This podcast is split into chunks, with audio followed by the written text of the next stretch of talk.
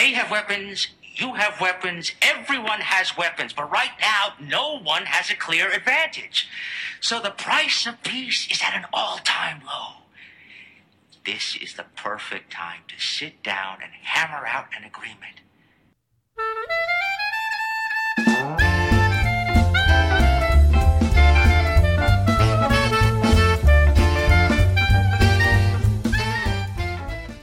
It is January 18th, 2024. Back from a much needed week of both getting the schedule cleared out and recuper, recuperation mm-hmm. for some of us. I am Matt coming to you from a slightly less colder Geistown Borough here today. well, well, I'm Steve in Southern Bedford County, where I am enjoying the 22 degrees we have with all the snow. And that's not being sarcastic. I genuinely like winter. No, it's not bad. It, it's certainly no. better than what it was like the, when it was negative something. Yeah, yeah. When it was negative 20 one time, that was a bit much. That was a little much for us. I went out but, Tuesday morning to drag in my garbage can. Uh-huh. There's a ground mole, middle of the driveway, just frozen. Mm. Just like, nope, it's it. Time to go. yeah. At least you didn't fall or anything. No. Well, that's true too. Yeah, Speaking of falling and breaking a hip, how's your hip? Oh, doing well, doing well. I've got um, I went to physical therapy today, and uh, the physical therapist, when I saw him the first time, he said in all the years he's been doing PT, he has never met anyone who ever did back to back hip replacements within five weeks. He said nobody has ever done that. He nice. says that's that's just crazy. And then he said, and in comparison to everything else, he said the fact that it's been two weeks and one day since you had your hip, both hips replaced, well, your second hip replaced, so a total of seven weeks from when I had the first one done, and then I had five weeks later I had the second one done. So now it's seven weeks later, and I'm talking to the physical therapist. He said the fact that you got out of your truck and walked in here without a limp is impressive. He said no cane, no walker, you're just walking around. He's very impressive. Well, good. No. Well, that's how we do stuff around here. No, yeah. no scrubs. Yeah, yeah. No, no B team here. Got to be the A team. But we're either gonna we're either gonna win or die. That's right. There's no, no because remember, second place is the first loser. So that's the way nice. I look at life. Well, good to hear. Yeah. so you kind of were uh, a little animated and wanted to talk about something here today, and you actually, uh, when I talked to you, talked to you earlier in the week, so yeah, you well, kind of drive the drive the car. Well, it um, I've been retired from the Marine Corps now for 20 years. I was in for 22 years, been retired for 20 now. And when you're in when you're in the military, I'm going to say all the branches. When you're involved in it, all your focus is is on completing whatever missions assigned to you, whatever the task is, whether it's a daily task or you're out in the field or you're deployed you're busy focus on that. You're not looking at a lot of you're not sitting back and thinking nationally or strategically um, on most of it. You're you're busy basically doing what you're told to do. Yeah. It's a day job. Well, or it's a job. You just go do your job. Right. And the higher up in rank you go the more to where you're view of things expand. You, you begin to see the bigger picture of things, of what you're doing. The higher up in rank that you achieve, the more years of experience, you know, it just comes with time. But from from looking at it from 20, 20 years of being retired and looking at the way we are as a nation is going, I've really gotten kind of contemplative on if we're going in the right direction. And what got me to thinking about that is all of the prior world empires that used to be around. Okay. So now most people think of um, world empires, you know, like Britain, you know, Russia, you know, Spain, France, that type of thing. So, but if you go back, you know, you go back in time, you know, you go if you want to go way back in time, you can go all the way back to 2400 BC, and there's the Sumer S U M E R empire. And what what an, empire is, the definition of that is, you know, controls most of the known world at that time, or a large portion of it. So you have the Danish Empire. Then you go back, then you you know you come coming forward more in time. You have the um, Italian Empire, the Byzantine Empire, the Persian Empire. Um, in a the, you know the, the um, uh, I'm, I'm looking for some of the more recent ones. The Ming Dynasty. Then you got the Empire of Japan. If you want to get back into the 1930s, and then you have you had the French Empire, you had the Spanish Empire, you had the British Empire, and then then actually there was the Russian Empire for a while. The Mongolian Empire was a very big one. Mm-hmm. Genghis Khan, you can thank him for that one. And then the the latest one, I already mentioned it once, was the British Empire. That's the latest one that has collapsed and is not the empire that it used to be. So I, and I was I was thinking about it, and I was like, well, we as a country are kind of we're not supposed to be constitutionally, but we're almost like an empire, the United States, in what we're doing. And not from going out and conquering countries and taking them, you know, over and, you know, here's your American dollar and here's your rule and everything like that. It's just that we're, we've expanded globally so far. My opinion is, is, is that we are like a balloon that has been, has had too much air put into it.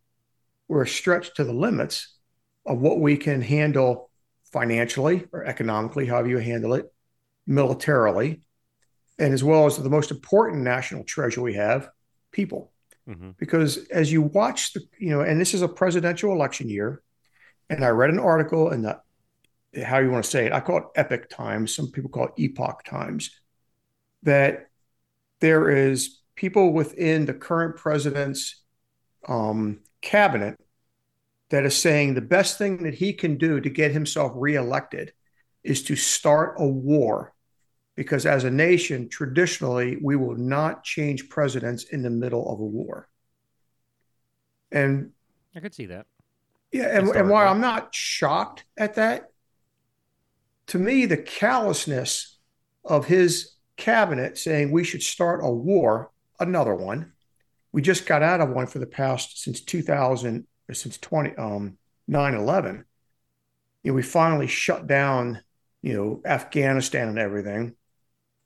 And we won't go into the fiasco pulling out of that that that was that the callousness and the cavalierness of this cabinet saying we should start a war is they're expending not only the monetary the money to start another war but the national treasure of our young men and women who fight these wars just yeah, we'll just throw. They're like cannon fodder to them. They don't care anymore. Now, granted, just for clarity, yeah, I have a son who is a Marine officer. He's a pilot. Mm-hmm. He flies for the Marine Corps.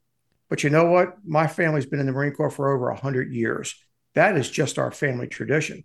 So it's not because my son's in that I'm saying this. I just think we as a country have become a warlike country and we're, we we've steered away or we veered away or drifted whatever whatever verb you want to put on it from what we're supposed to be doing as a country. have we drifted or is it just now more information and there's more evidence because of the size of it?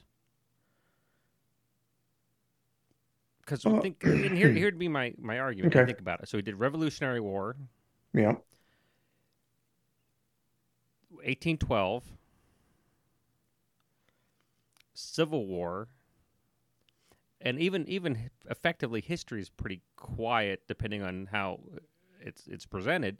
Is well, you had the Civil War, and then the Industrial Revolution that led to the start, you know, World War One and World War Two, and then on from there. But there was all the all the conflicts during the uh, post Civil War era with the native tribes, you know, Custer and that whole deal. Oh, right. Yeah, right. We yeah, had, yeah. um, and there was the Spanish American War. Mm-hmm. Down in Cuba. Um, World War One, World War Two, then Korea. You know, mm-hmm. have, has is there is there a legitimate argument to be made that we just are more aware of it now? Mm-hmm and we're, because yeah. and I and I would say that from the standpoint of not just awareness, but because it is so much bigger. Because everything that we had talked about there was relatively, up until World War One, was relatively confined. At the end of the Revolutionary War, the colonies didn't say, "Great, we've removed, we've kicked Britain out of the colonies. Everyone in your boats, we're going to Britain and keeping the fighting going." hmm where now it is a global presence everywhere. So every little regional fight is now our fight. Yeah, I see your point. Um, that's not the way I was looking at it. No, I, I the- good. I like your I like Okay. your take on things. Yeah. So, all right, let's let's take a look at it this way. So, this is a this is at defense.gov. This is the the definition of what is the Department of Defense's mission. So, DoD. You always hear that on TV. DoD. Mhm. Their mission, their their defined mission. It's oh, and it's also the largest government agency, by the way. DoD, the largest, makes everything it dwarfs everything else. Yeah. But so their mission is to provide the military forces needed to deter war and ensure our nation's security. Deter war. It's not the War Department. That's what it used to be called. It- when it, when DoD was first formed, it was called the War Department, and I don't know when it was changed. I didn't look that up to see when it was changed to DoD, Department of Defense. But defense is the key word there. They're supposed to be deterring war, but every but every time it seems to be we turn around, we're going off to another conflict. Yeah. You constantly, you know, there's there's another base. We, we we have bases everywhere, constantly opening up more and more bases. But beyond that, looking at it from just the sheer amount of money we spend on defense. Now, to me, defense in the Marine Corps, we were always taught granted, it's 20 years ago. So I'm talking about the era of the Marine Corps I was in. And back then it was the Soviet Union, you know, Russia, as we call it now, but it was the Soviet Union. That was our enemy. And we studied Soviet doctrine. We studied how the Soviets would fight and everything. And we had our own doctrine, maneuver warfare. You hit and move, hit and move, hit and move. And it was constantly outmaneuvering the enemy to, def- to defeat your enemy. That was the doctrine that we fought and we studied and fought against or practiced to fight against. Um, so when, so we had that very specific enemy, and like I said, it's 20 years ago, but we constantly were training for that particular thing. And it was all the Cold War, as, as they called it and everything. So we practiced for that.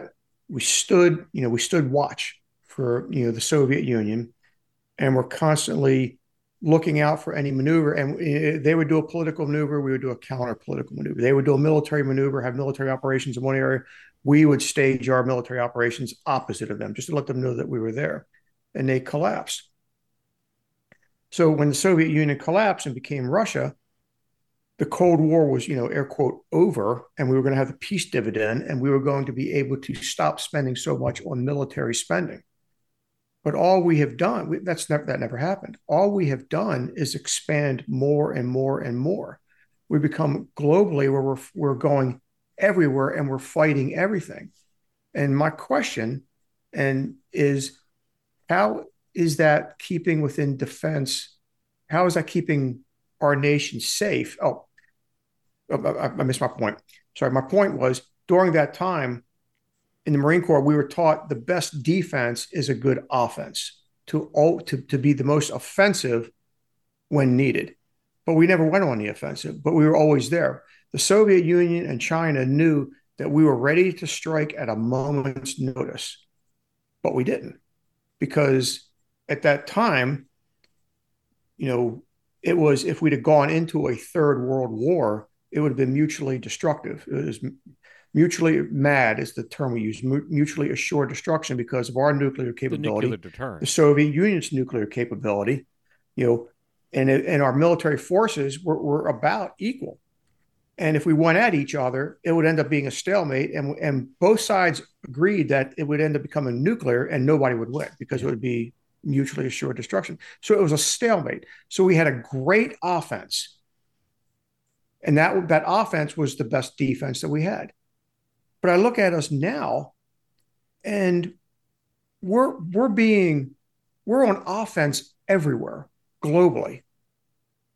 To what purpose? As you, as you sit there in Cambria County, to are you safer by having the mil- our military, which is spread thin all over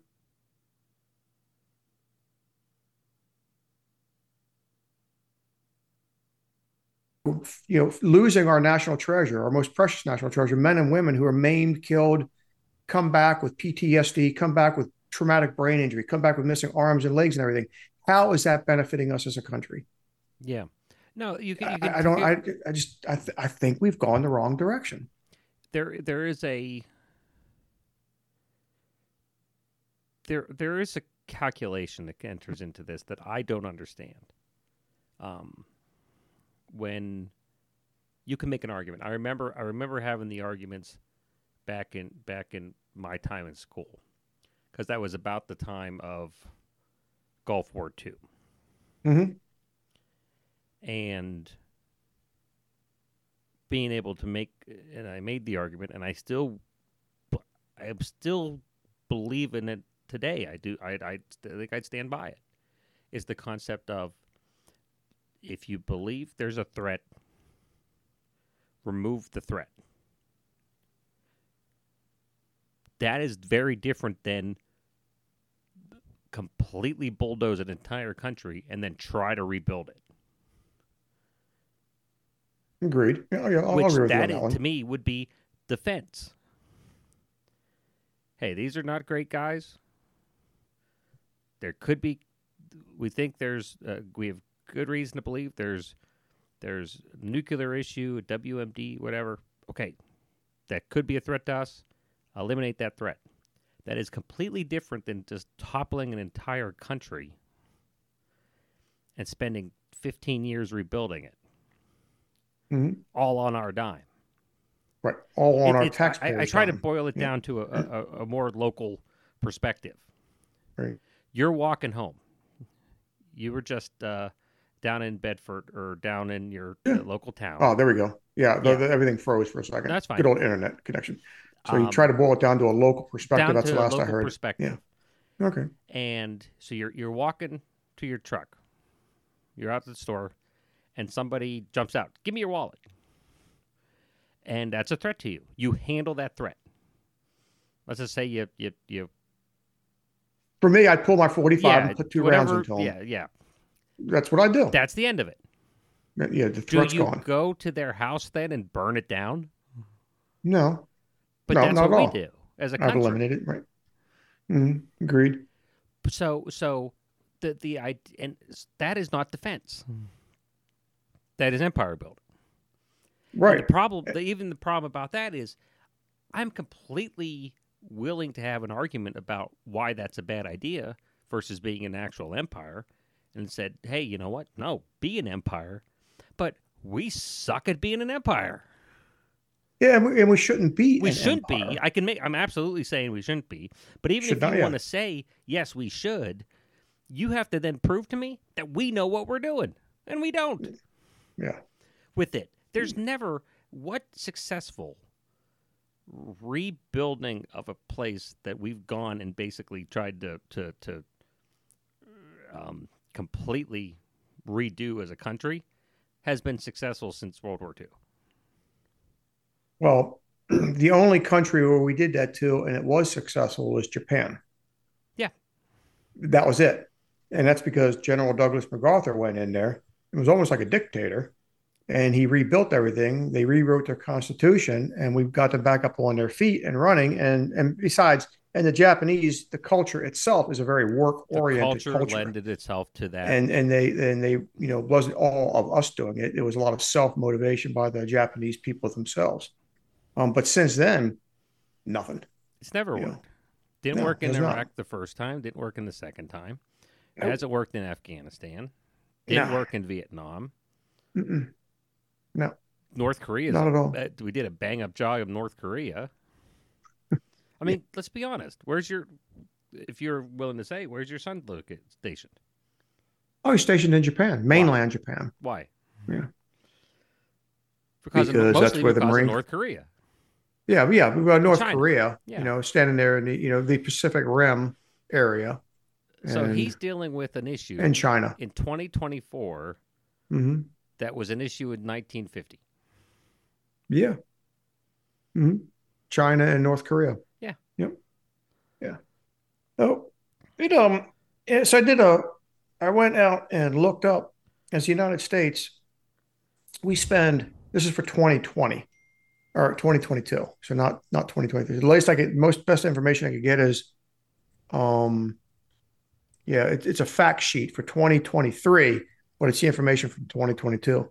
We've spent $877 billion on defense. And that's 3.5% of our GDP, gross domestic product. And our gross domestic product is 27.97 trillion, which is a number I can't even fathom. I have a hard enough time with billion. Yeah. Trillion just beyond me to even fathom. But our defense spending is 3.5% of our GDP. And if you look at all the spending of the entire world's on their defenses and take a what we spend on ours, so if 100% of the world's spending for um, defense, we account as one country, the United States, account for 39% of the global spending on defense. The closest next country to that is 13%, and that's China. Yeah. So we spend triple. Which which people will make the argument is China is a military threat, like the Soviet Union was. But they also conveniently not point out is it's a completely different world now with that because we were not doing billions and billions of dollars of commerce with the Soviet Union Mm, like correct. we, we True. do with China. Right. So it's not like we're ramped up against something that could literally be. We've never been on that five minute clock to to war like we were with the Soviet Union. Not a nuclear war. Yeah. The, the, the clock. Right. Well, you know, and China is a threat. It is. I mean, I, I, I said that when I was in the Marine Corps when I was retiring. And I was talking to the Marines, you know, and they said, "Hey, hey, sir," because I was a major, you know, any any advice? And I said, "Yeah, keep your eye on China." So everybody's busy all over, over at the sandbox, worried about that. I said, "But China is a growing threat because China wants to be a world power." hmm Granted, but one of the things that China has, while they have a large military, from a logistics standpoint, how do you move a million man army? Yeah, it, it is. It is. it's a regional regionally they're fine globally they're not Yeah. you know so it's Because you, no You matter know, what, you still have to overcome the fact that you are moving a million people. right. Absolutely. Yeah that from a, a lot of people don't realize how much logistics are very very important within a war of what you've got to do with it. But it goes but it, it goes back to what i was thinking about. Without you know without getting into the weeds about china and russia and and if you look at russia's gdp and their spending they spend more russia spends more on their um, military from a from a percentage of their gdp than we do but their spending is is like a, a nickel compared to ours. If we if we spend a dollar, they're spending a nickel. You know, it's it's a very small percentage, small number. We as a nation, I think, just like the Roman Empire, because everybody knows everybody knows about the Roman Empire, two hundred years, that we are on the verge of collapsing because we have like that balloon that's been blown up too much. We have overextended ourselves and we're going to we're going to have a financial collapse uh, because of what we're doing. I just think we are way beyond anything we're supposed to be constitutionally. I think we're I think we've completely lost Well, track of what we're supposed to do as a country. That brings up a question because I saw the article the other day, and I want to have a longer conversation with you about this at some point. But but in the context of this conversation, New Mhm. Hampshire back on the fourth of January, so 14 days ago, passed a bill called the Defend the Guard Act. Mm-hmm. The bill in the state of New Hampshire would require the governor to not allow the use of the National Guard troops from New Hampshire in any foreign deployment that wasn't an official declaration of war. Well, good for New Hampshire for standing up. I have I have a buddy, a guy I grew up with. We went to high school together. We Went to junior high school together. We went to high school together. He went into the army, and I went into the Marines. We both retired. We both were enlisted, and then we both retired as majors. But he was in the National Guard for years, and he was in he was a uh, physician's assistant. Did a lot of surgeries and everything. He he was. We were sitting there. We were sitting there one day we ran into each other after like 30 years and we were talking. And he said he was frustrated because when he was, and one of the reasons why he retired from the National Guard, he said, Here I am in the National Guard. I'm supposed to be defending my nation, specifically the state of Maryland, as the National Guard, the Maryland National Guard. And I'm in another country in an undeclared war down there performing surgery on our soldiers because we're in some other country. And, and it wasn't even a war. Yeah. He said, but it was a shooting match. People were, you know, kids were getting shot. Well, I say kids because I'm in my 60s. And you're in your 20s, you seem like a kid to me. But young men and young women were getting shot in an undeclared war that was not, you know, not sanctioned. But he was down there and, and he said he got so frustrated with it, he got tired of being deployed out that he finally just said to hell with it and he retired. He said, because he said, I joined the National Guard to defend my state if needed, not to go to all. He said, that's what the active duty was for. He pointed to me, he says, that's what you guys are for, not from us. Yeah. Well, even even Yeah. then, you could make an argument that that's not for that for the the active duty isn't. Um, in this uh, New Hampshire law, um, the United States uh, would have to pass a, a declaration of war as per, pursuant to Article One, Section Eight, Clause fifteen of the Constitution. Um, that includes participating in armed conflicts under uh, or hazardous service related to conflicts. So effectively, that this, if this had been in effect, New Hampshire's National Guard would not have participated in any activities since uh, since September 11th at all. right. Um, Yeah. Because if I remember correctly, too, if the president wants to declare war, he has to get a two thirds vote of Congress. I think that's the number. I'm not sure. Don't quote me on that, but I, I believe it, it definitely has to be the majority of Congress has to approve a declaration of war. But anything prior, anything other than that, it's not a declaration of war. Like in the Marines, now the president can always deploy Marines up to 60 days. And we were always told that on the 60th day, if there wasn't a declaration of war, we had to get we had to get out of the area, get back on our ships, stay offshore for a certain number of days, and then we could go back in because it gets out around that 60 day thing. Because anything beyond 60 days is considered war. And Yeah. without a declaration of war, we can't deploy beyond that. This is Article um, Section Eight of the Article One is the enumerated powers of the legislation legisla- legislative branch. Uh-huh. which is the over the overview of the congressional Congress's powers.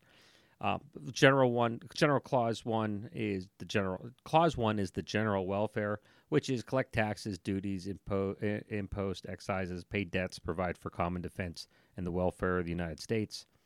Um, the the subsection that we're talking about, um, clause eleven, Mhm.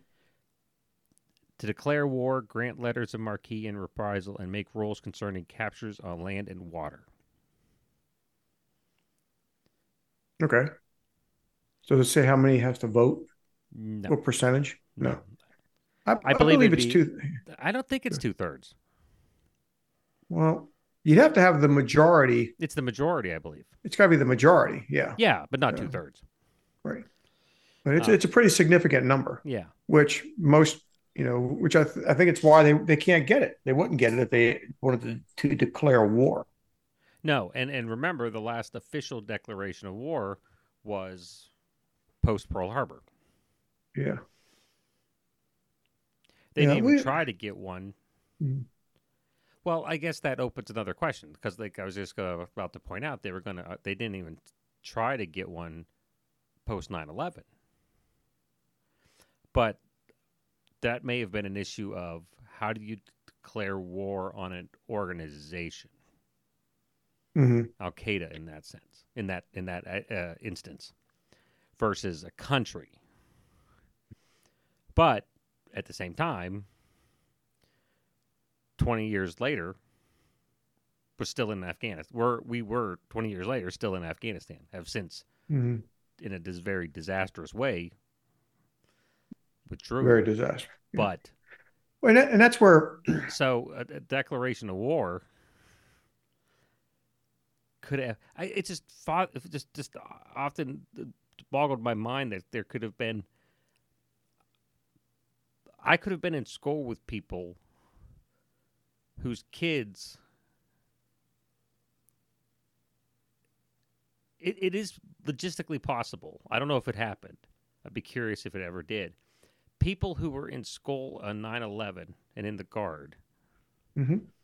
could have had kids in college who were in the Guard and went to Afghanistan as well. Yeah, uh, when 9/11 happened, uh, about a month afterwards, because I was active duty then, and we had scrambled, you know, on the day of 9/11, which is, you know, basically 9/11 that day was my my parents' version of Pearl Harbor. I mean, I remember that day vividly, what happened, what we did. Sure. But we were those of us, and I was, you know, I was a major. We were officers, and we were sitting around talking strategies of war and everything.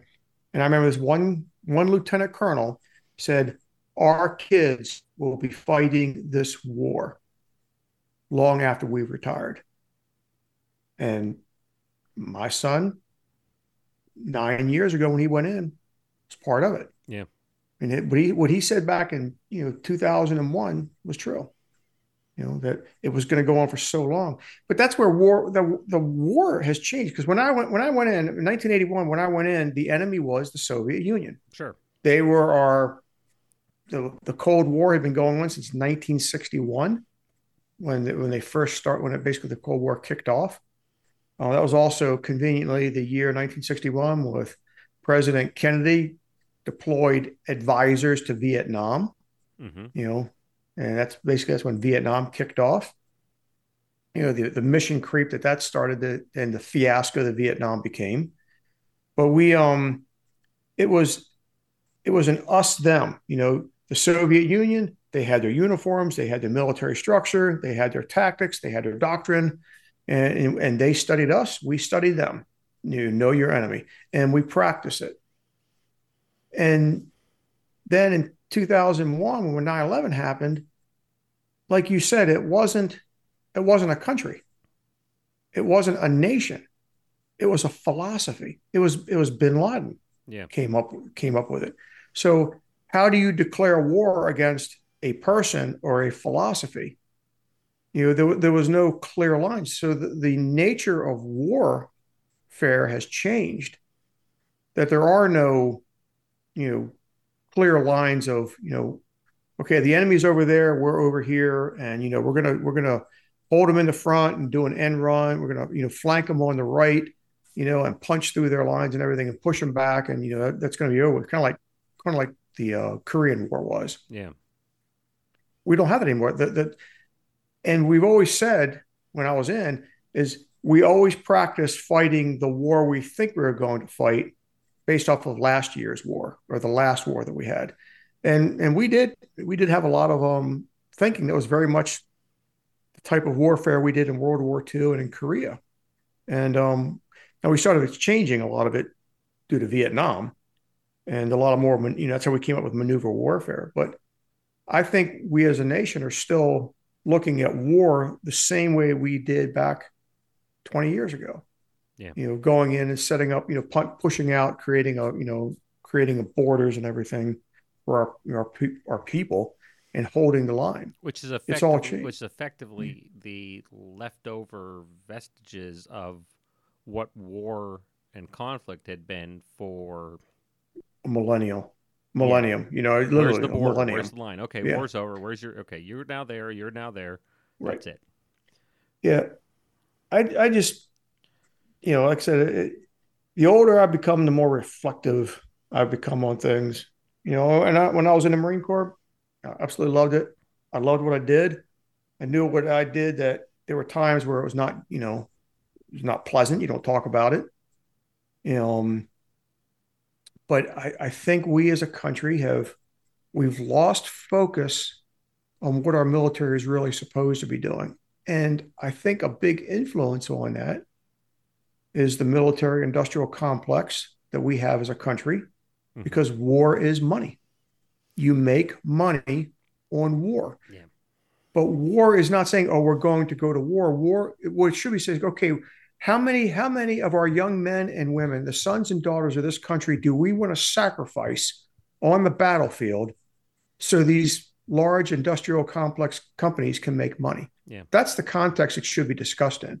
How many thousands of men and women are we willing to screw up or kill so the, the military industrial complex can make more money? and i think that's been to me one of the things that has been so evidently highlighted in the last year or two with everything in eastern europe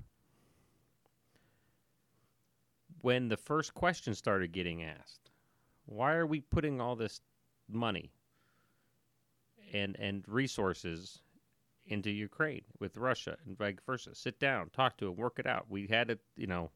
Uh, what do we do with this? Hmm. And you had not just low level people say senators coming out. No, we have to. It's good. Don't worry. It's it's we're giving them our stuff, but you know the money's going to our companies to make new stuff for us. We're giving them our old stuff. That makes it better. We're still billions and billions of dollars we didn't have, mm-hmm. and completely ignoring an entire generation marched into the grinder to keep that money flowing to those companies. Oh, don't worry about it. It's not Americans though. Yeah. And that wasn't it is not that's not a that's not a crazy internet thing. That's Lindsey Graham. Right. Yeah. Lindsey That's Graham. Blumenthal. yeah. W- relatively well known showboating senators. Yeah.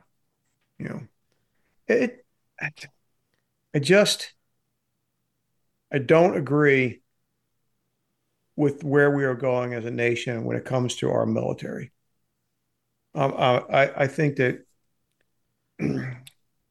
now you you know these episodes better of Star Trek off the top of your head than I do, but what was that episode from Star Trek: The Next Generation where there was a a uh, race of beings who were seen as the the, the best at war, Mm-hmm.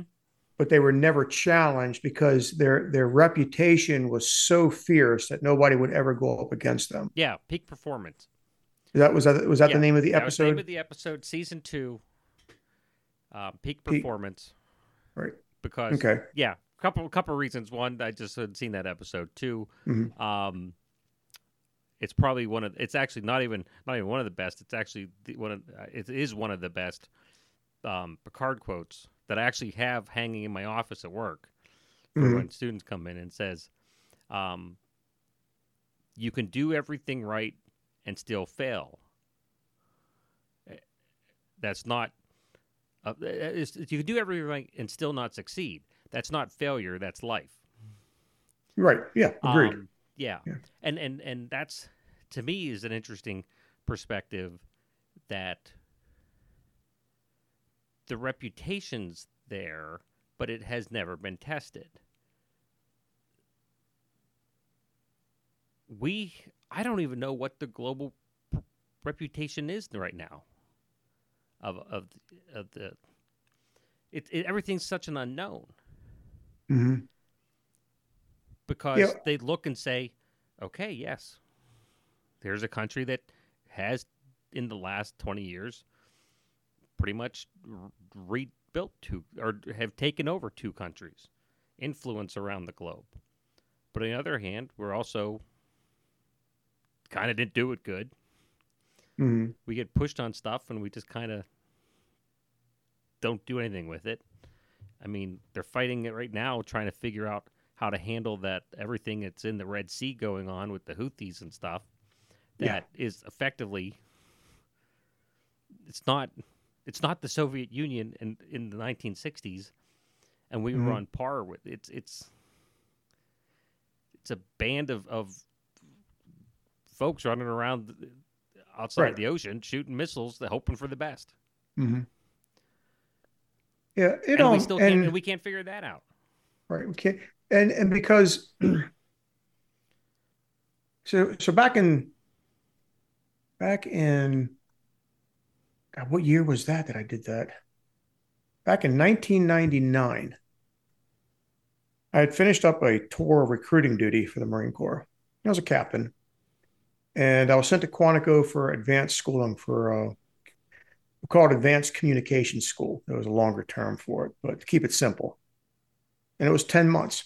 And within that 10 months, you know, we studied communications, we studied infrastructures, we studied the politics. We were taught how to be able to give briefs to generals and politicians.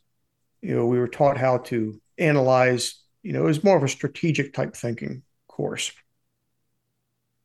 And during that time, the CIA, we, we got, we were briefed. We all had to get top secret security clearances and we were, we were briefed on a lot of things that to this day I still can't talk about. And one of the one of the organizations that came in was the CIA. hmm So we had these two spooks sitting up there, two spies. Um, we call them spooks. It's just you know the, the normal term for them. Um, and they had just sent. It was on the news. They had sent two missiles over and blew up one of Bin Laden's palaces. Bin Laden, one of his palaces. Okay. He had multiple palaces at the time. Yeah. because a lot of people oil money there. Huh? There was more money in the family.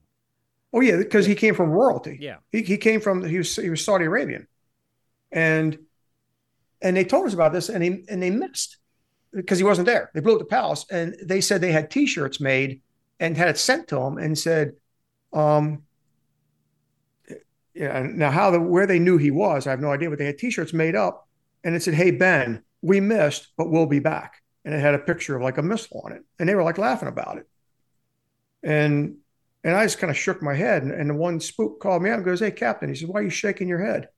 I said, Well, I don't know where you guys are from. And I said, But I'm from the country. And I said, And in the country, when you have a rat, the only way to get rid of a rat is to kill it. And I said, And then you hunt down the rat's parents and you kill that, those two, and then you kill all the brothers and sisters of the rat. And guess what? You don't have a rat problem anymore. And I said, Sending him a t shirt I said, isn't getting rid of the rat. And he, and so so he he looks at me and goes, So what's your solution? And I said, I'll tell you what the solution is. I said, You detach me from the Marine Corps for six months. I said, I'll tell you what weapon system I want. You give me two months to get get good on my rifle. And I said, and you tell me where he is, where his mother and father are, his brothers, sisters, aunts, and uncles. And I said, and I'll go take care of the problem. And I said, I'll kill the rat and everybody in the rat's family. And I said, and guess what? All the terrorists will get the message. You're not risking your life. You're risking your entire family being wiped out. Mhm. And I said, and then you detach you reattach me back to the Marine Corps. And while you're at it, you drop a hundred grand in my personal bank account for doing this. And their jaws hit the ground. And everybody else in the area sort of, you know, all the other captains started laughing. They said, Yeah, that's Edian. He said he'd gladly do that. But these two spooks, you know, they just they thought that it was funny just to send a couple missiles over, and they missed. And then, sure enough, that was in 1999. And what happened? You know, two years later, Yeah. Yeah. So if they would have done their job, because Bin Laden wasn't a he wasn't a military force, he was an ideology, and he had a group of people. And to the CIA, it was just like a game of cat and mouse trying to find these guys. Don't play cat and mouse with a rat. Just go kill the rat Yeah. and kill his entire family. Well, it makes me it makes me remember that story. Um, what you were saying is, um, and actually I just looked it up. It was uh, May twenty eighth, ninety eight. Bin Laden conducted an interview with John Miller from ABC. hmm Yep. And he stated in the interview that the United States was a paper tiger, and they knew that because of the lack of any military response, a successful or direct military response to a succession of attacks centered around the bombing of the Kenya and Tanzanian embassies. hmm So uh, there was no. They took it that way. They, they there was no seriousness taken of the threat, Right. and they felt emboldened to, hey, nothing's going to happen. But Right. but but here's here's to kind of keep us to get loop back to your original point. hmm We also weren't not doing anything. We were still this global military power spending all this money around the world on things that weren't threats for defense, but right. just were because Left over from the Cold War. to do it. Or and not even and not even let's not even go around. You didn't have to go around the world. Mhm. How many times do you come across stories and see we have it locally here? We had it locally here with the airport. How many times? Little military detachments, little little bases, little um, units stationed here or there that gotta keep spending that money because Congress won't let you pull out and say, "Hey, let's consolidate because we don't need 16 of these. We need 6." Right. Well, because when you shut down a out of my base, district. right? Yeah, when you shut down a base, you shut down a major economic center for that local area. It's not even a base. Look what they did at Johnstown. Well, well, yeah. I mean, well, a detachment. Okay, a, Yeah. a detachment. Yeah. yeah. So it doesn't have to when you say base, people think big base. Yeah, massive base, right? Well, but it, and it, and in that same vein, going back to the Cold War, all the bases that we have around the world that are left over from the Cold War that are still open, Germany, Spain, you know, those are just two off the top of my head. Japan, you know, we we have bases still left over from the the Cold War era that we could easily shut down, bring them back to the United States, and we could build up economic areas around the United States that are surrounded around a base. Mhm. You know, we should shift the money back to the United States and benefit us, not the economies of the areas that those bases are in, based off of a, a strategy that is 70, 80 years old. which is which is a absolute factor for those economies as well. Yes, the, it the- is. The infrastructure around mili- U.S. military basement base basements bases in foreign countries. Mhm. Absolutely, entertainment, restaurants, shops, Mm-hmm. everything. Yeah, because the military gets paid twice a month, 15th and the 30th. Or Yeah, the, no or matter used to what. be 50 the first, yeah, the first and the 15th, no matter what. And that is a lot of money that comes in twice a month. hmm and most of it goes out to the local economy. So building the bases back in the states benefits the United States, vice the local economy, and a lot of the. You know, I was at I was at Okinawa, Japan. You know, Okinawa is an island that is part of the the J- Japanese nation, and I was at a little place called Marine Corps Air Station Futenma, or Fatima House, but it's actually Futenma, and my son was telling me that he flew into it, and I was asking him a lot, bunch of questions about it. You know, how would it look like and everything. hmm And um, but he said that yeah, we flew in, and they were they were protesting the base still being there. That the Okinawans want their land back. Yeah. They don't want us there, and they were protest at the gates, protesting and everything. And I remember when I was there back in the '80s, and guess what they were doing? Protesting that we were still there. They want their bases back. They want the Americans out. Yeah. Well, you know what? Hey guys, let's pack it up and bring it back to the country. Bring it back to our country. Let you know, take all of our equipment out of there, fly everything out, hand them the keys, say here you go, and they've got their they they can have the land back. But we don't. We continue to stay there. I I just think that we you know, and I know I sound like a broken record. We have really lost our way when it comes to what is the Department of Defense supposed to be doing. Yeah. And I think it's driven, unfortunately, I think it's driven by the economic engine of the industrial military complex and all the politicians who have got are in the pockets of all these defense contractors. It's it's it's just corruption across the board. Anyway, that, that's what I've become reflective upon. It's kind of like my, it's got me uh kind of bugged. Yeah. You know. Well, and I I, just, I, uh, I think it's important that we, when we're talking about that, that it's not. I I like I like putting into context these things, especially considering um, that one of the first times that this as a as a concept was raised on a level that the nation had to listen to You mean the military industrial complex? Yes. That concept? Yes. Okay. was on the actually oddly enough yesterday's was the anniversary january 17th 1961 dwight d eisenhower warning of the dangers of this exact situation on his his farewell speech Yeah, and if you don't know who Dwight D. Eisenhower was, he was the five-star general for World War II supreme And- allied commander and became the president of the United States. Yeah. So he had he he knew both sides of the coin, military and the political side.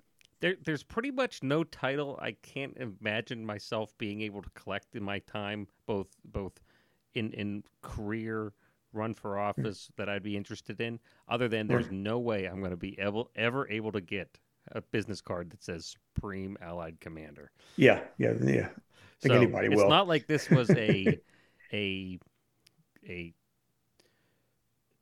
1960s peace movement hippie Right. Yeah. saying Yeah. this. he was well versed in the military as well as the political side of things. Yeah. So for so for 62 years, 62 years ago, the specter of this monster, the military industrial complex, was raised. Yeah. And and and we as a nation, eh, we're just not supposed to be doing this. Anyway, you know what? And, and I know this is very a very thoughtful discussion, but that's why we're thought-provokingblokes.com. we're, we're supposed to think these things through. That's what we're doing every mostly every week. Mostly, yeah. Just yeah, not your thoughtprovokingblokes.com. Mm. Yeah, so thinking it through. Anyway, that's all I've got, Matt. I just I didn't get that off I- my it chest. was It's- it's- it's absolutely been bothering good, me. good discussion, Yeah. Steve. Absolutely worth having. All right. Well, Well, have a great week then. You too. Well, I've got to, I've got to wrap up some work here. I, I actually got my first chunk of work for the entire month. The economy is tanked so bad.